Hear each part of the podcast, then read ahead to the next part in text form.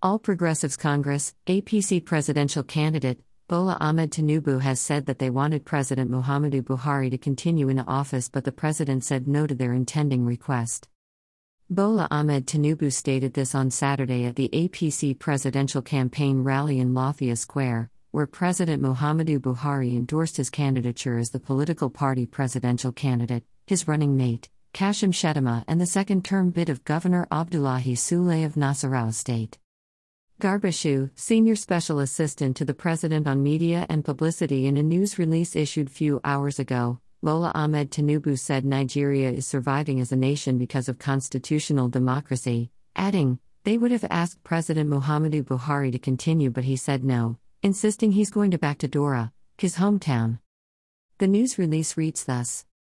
The APC presidential candidate thanked the president for being the poster boy of his campaign, fighting and working hard for the survival of Nigeria. Nigeria is surviving as a nation. Because of constitutional democracy, we would have asked you to continue, but you said no, you are going back to Daura, your hometown, he said. Tinubu also used the occasion to chide those insinuating that he is having a frosty relationship with the president, saying, Those who think there are cracks in our friendship and relationship would continue to be disappointed and have their short time's joy limited. Ours is not about the individual but about nation building, honesty, integrity, and character, he said. The APC presidential candidate, who compared President Buhari to great and courageous leaders like Abraham Lincoln, praised him for remaining focused in the midst of distractions. He promised that under his presidency, Nigeria will recover from all challenges because of the courage and resilience of its citizens.